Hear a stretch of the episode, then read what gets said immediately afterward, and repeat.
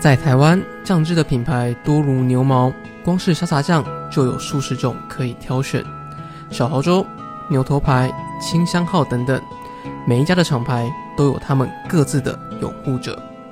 然而，你知道吗？上到五星大厨，下到连锁的平价餐厅，他们都有各自的神秘酱汁。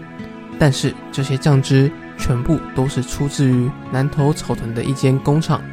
究竟它有什么样的魅力，可以让国内外的餐饮大亨都指明要跟他合作？就让我们继续的看下去。大家好，我是 Coco。这频道主要就是分享一些商业故事，以及偶尔做一些带团遇到的事情。喜欢的话，也请帮忙订阅、分享小铃铛。废话不多说，就让我们进入这期的内容。料理的灵魂，台湾神秘酱汁厂。你曾经困惑过吗？为什么每次吃个连锁火锅，蘸酱的味道却都是一模一样？林聪明砂锅鱼头，每天都要供应这么大的分量，他们如果每样东西都自己来弄，真的有办法做到吗？而答案却要从一间隐居在南头的调味品工厂开始说起。金福华食品，一间专门制作沙茶酱以及客制化酱料的公司，创立于一九九九年。那时候主要是销售美国生产的浓缩鸡汁，直到二零零四年才开始投入了调味料的制造。而跟许多调味料的业者不同的是，大部分的人都是想说，我先把产品做出来，或者先把技术搞好，再去推广。然而他却考虑的是，先找出有需求的人，再根据他的需求开始创造产品。创办人曾经说到，在他那个年代啊。连锁加盟风潮才刚刚兴起，到处都可以见到连锁的平价小火锅。光是三妈臭臭锅全盛时期便有五百间分店。而火锅最重要的灵魂不仅仅是食材，还有汤头，更多人会用到的是火锅店的蘸酱。在想到这点后，他立刻深入研究。没想到的是，光酱油品牌便有数十种，可以说是群雄并起，天下大乱。但唯有沙茶酱却始终如一，是牛头牌独占鳌头的时代，在市场上也几乎没有其余的竞争对手。这也让他意识到，是不是我只要打赢牛头牌，其他人我都可以不用管他？如果只要打赢一个对手，远远比跟其他家厂牌一起竞争来得更容易。若成功打入了连锁市场，还可以借由这个庞大的需求量，一口气增加公司的稳定销售量。所以在有了这个想法之后，他便尝试用各种的方法去切入、去引导、去看看能不能打得进去。然而效果却极不显著。直到他偶然间听到有业者提到，牛头牌固然知名度高，但连锁火锅要无限量供应蘸酱，其实对于成本的考量负担还是很重。若是能有一款沙茶酱，味道稳定、价格实惠，而且外面还买不到，那务必会在我们这些连锁店之间掀起一场。腥风血雨，而就是这偶然的一段话，不仅让他茅塞顿开，并开始投入了大量的资源以及成本来研发。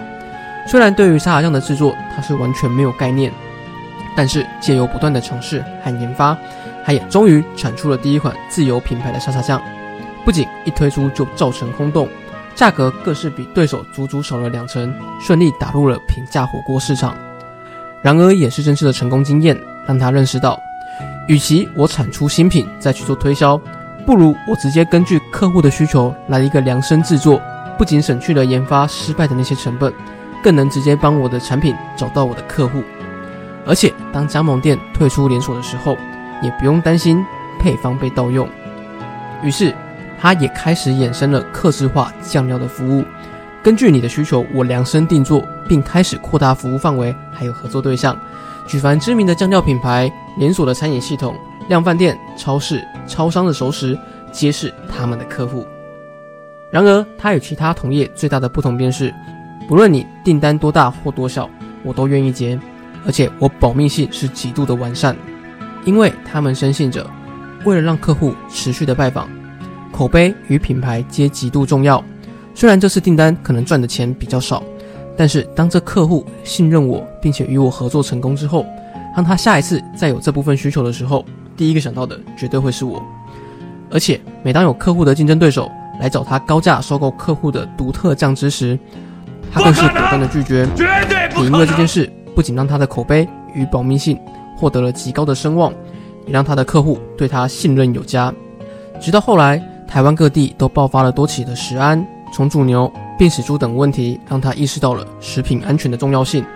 于是，为了各个客户的不同需求以及食品的卫生，他不惜重金改善卫生环境，并引进德国、美国的精密生产仪器，还聘请专业的主厨，还有食品科学家来共同合作，就是只为了提供客户最符合需求以及干净卫生的产品。没想到这样子的改革，却也为他带来了更大的商机。不仅仅是连锁餐厅，就连五星级饭店、米其林餐厅，在看到他们的卫生环境还有他的技术，都来寻求合作。因为同样的时间，如果在厨房里面熬制酱汁所花的时间和人力，不如交给专业的合作厂商来帮忙协助处理，不仅可以省下大量的成本，还可以做到大规模的销售，创造出双赢的局面。曾经，林聪明砂锅鱼头执行长受访时曾经说道：“我要求的二十个生产条件，其他的厂商大部分都达不到，要不就是有经验没设备，要不就是有设备没技术。”只有它可以全部做到。料理是带给人们幸福的，而酱汁更是料理的灵魂。要如何把一道菜肴的酱汁做成可以大量生产，而且还可以同时考量到说它的原本的风味不会改变，还可以保存期限可以延长，这都是需要技术。而保留客户的隐私和配方，这是信誉。而注重食品安全就是良心。就是这么一家不起眼的工厂。却同时拥有良心、信誉和技术的公司，从普通的沙拉酱做到米其林都慕名而来。不仅在疫情的摧残下逆势成长，也为他在二零二一年的营收成长了十八趴，创造出了辉煌的调味品王国。从金福华的崛起，我们可以看出，技术远远只是最基本的。若没有当初的蓝海策略，以及当初对于市场趋势的独特见解，他们能成功吗？我想这个答案是未知的。人潮往往就是钱潮，但也意味着极高的风险。而他们就像寿司之神小野二郎说的：“成功就是将一件事情做到极致。”他们选择市场少有人经营的领域，却没有随波逐流，而是致力于把本业做到最好。我想这也是他们成功的最关键要素吧。以上就是这期的内容。喜欢的朋友也请帮忙订阅、分享小铃铛。我是 Coco，我们下次再见。